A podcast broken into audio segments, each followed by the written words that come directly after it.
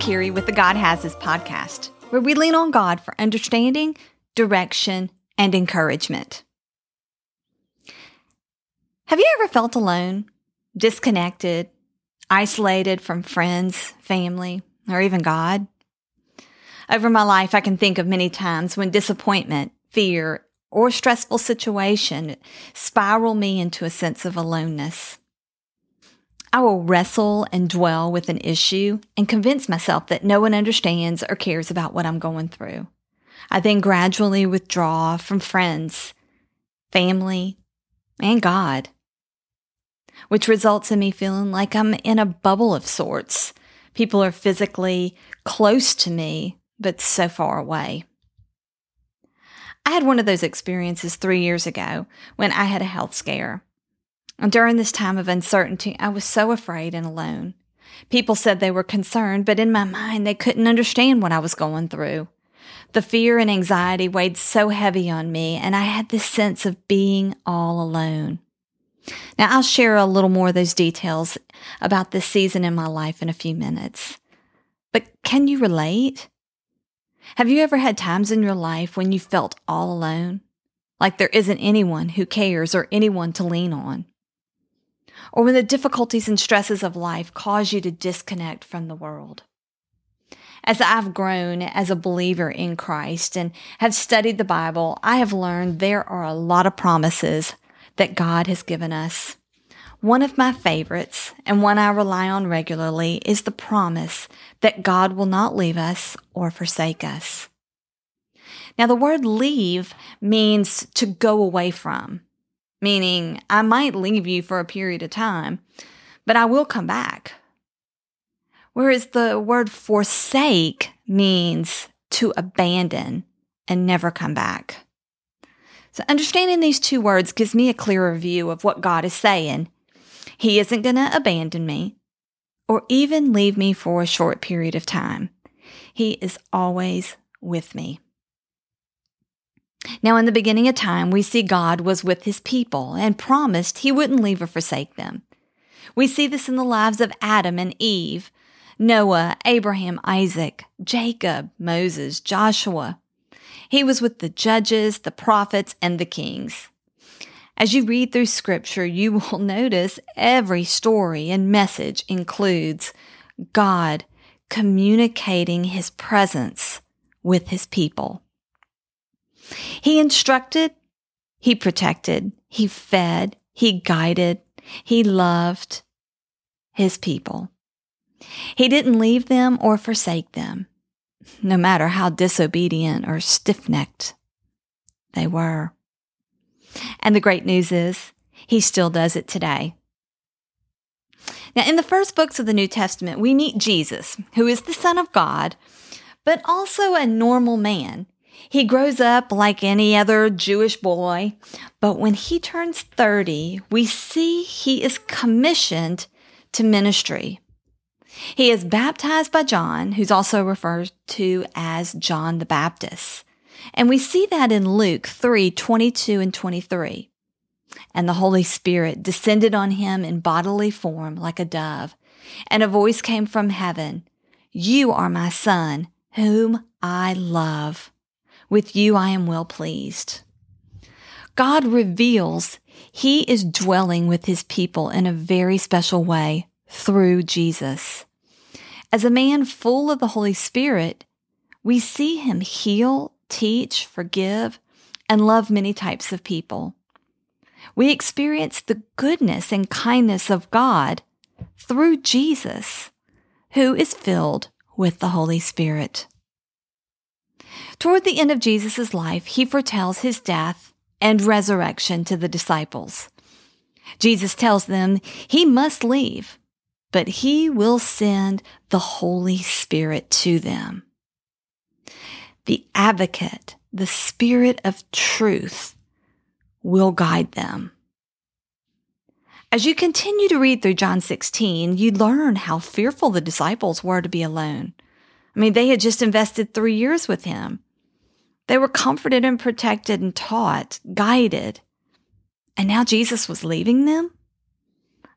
I mean, what would they do now that they were all alone? At least they thought they were going to be all alone. So, fast forward.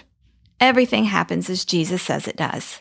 He is arrested, suffered intense beatings, ridiculed, mocked, crucified, and resurrected three days later. Now, there's some details I'm leaving out after the resurrection, but to make this fast, resurrected Jesus meets up with the disciples. Now, can you imagine how ecstatic they were to see him? He is with them for 40 days and then gives them instructions before he departs about the Holy Spirit. Remember, before Jesus' death, he told them about his resurrection and the sending of his Holy Spirit. They experienced and saw the resurrected Jesus, and now they were about to experience the Holy Spirit. Now, this is very important for us today in regard to God never leaving us or forsaking us. In Acts 1 3 through 5, Jesus tells the disciples to not leave Jerusalem, but wait for the gift my Father promised, which you have heard me speak about. For John baptized with water, but in a few days you will be baptized with the Holy Spirit. How cool is this? We've now come full circle. The same Spirit which came upon Jesus three years earlier when John the Baptist baptized him, that will now be given to the disciples. Wow. As we continue into Acts 2, everything unfolds. And I highly encourage you to read it all, but here are just some of the highlights. Acts 2, 1 through 4. So when the day of Pentecost came, they were all together in one place. Suddenly, a sound like the blowing of a violent wind came from heaven and filled the whole house where they were sitting.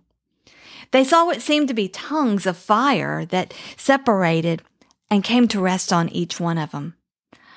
All of them were filled with the Holy Spirit and began to speak in other tongues as the Spirit enabled them. Many thought the Israelites were drunk, but Peter responded, No, this is what the prophet Joel spoke of, that God's Spirit will be poured out on all people. Peter said to the crowd, Repent and be baptized, every one of you, in the name of Jesus Christ for the forgiveness of your sins, and you will receive the gift of the Holy Spirit. The promise is for you and your children and for all who are far off, for all whom the Lord our God will call. Those who accepted his message were baptized, and about 3,000 were added to their number that day. What a day the disciples had. I mean, can you really imagine how they felt? I mean, it was like everything that Jesus had taught them. They understood it all on that day. Well, it didn't stop on Pentecost. Everyone from that time on who believed in Jesus, meaning those who repented and asked for forgiveness of their sins, they received the Holy Spirit of God, which means they will never walk alone. And this is available to me and to you today. For those who put their trust in Him, He is always with you. Now, you might not communicate with him regularly. You might not listen to his guidance and direction. And you might forget to ask him for help, but that doesn't mean he isn't with you. As I mentioned earlier, I had a health scare three years ago. After taking medication, I had an allergic reaction and found myself struggling to keep my eyesight. This resulted in emergency surgery and appointments with numerous specialists and ultimately eight additional surgeries.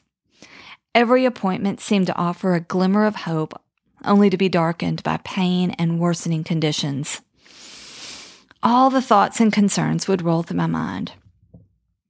How was I going to continue to serve if I couldn't see? How could I live being so dependent on others? How can I go from planning conferences and worship events to planning for blindness? The sense of aloneness, sadness, and grief was so overpowering because I allowed the fear of the unknown to encompass me. I was told friends were praying day and night for me, but I literally and spiritually couldn't see them. I remember lying in my bed, crying, because the pain was so intense and of the high possibility of losing my eyesight. I was so caught up in my issues, my pain, my concerns. I didn't take the time to talk to God about my situation. It was at this point I began to pray, and I heard the Lord clearly say to me in my mind, I am here with you. I am walking alongside of you, protecting you. I have brought you this far, and I will not leave you or forsake you. I can't even begin to tell you how much peace came over me in those moments. I knew no matter what the outcome was going to be, God was with me and we would walk through this together. I'm happy to report after three years, my eyesight has been restored. I learned so much in this season, but the most important lesson was that God is with me all the time. And He is the only one who can give me peace. All I need to do is ask. Now, if you have asked Jesus into your heart, even if it's been years ago and you feel like he has left you or doesn't care about you and what you're going through, I want to encourage you to stop right now and ask him to speak to you in your heart and in your mind. He will uplift you and he will encourage you and he will radiate love.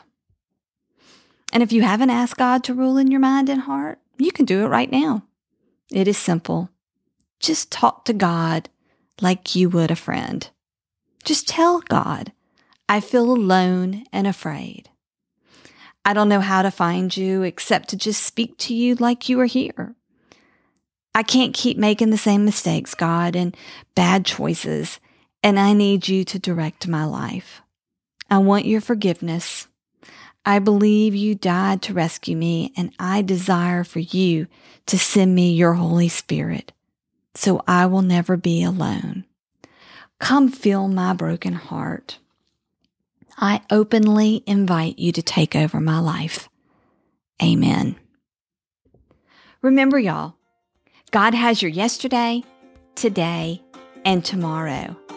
And He is always with you, and He will never leave or forsake you. Today's scripture references are found in the show notes. If you enjoyed this podcast and want to hear more, please click the subscribe button. And remember, sharing this podcast is a great way to encourage a friend.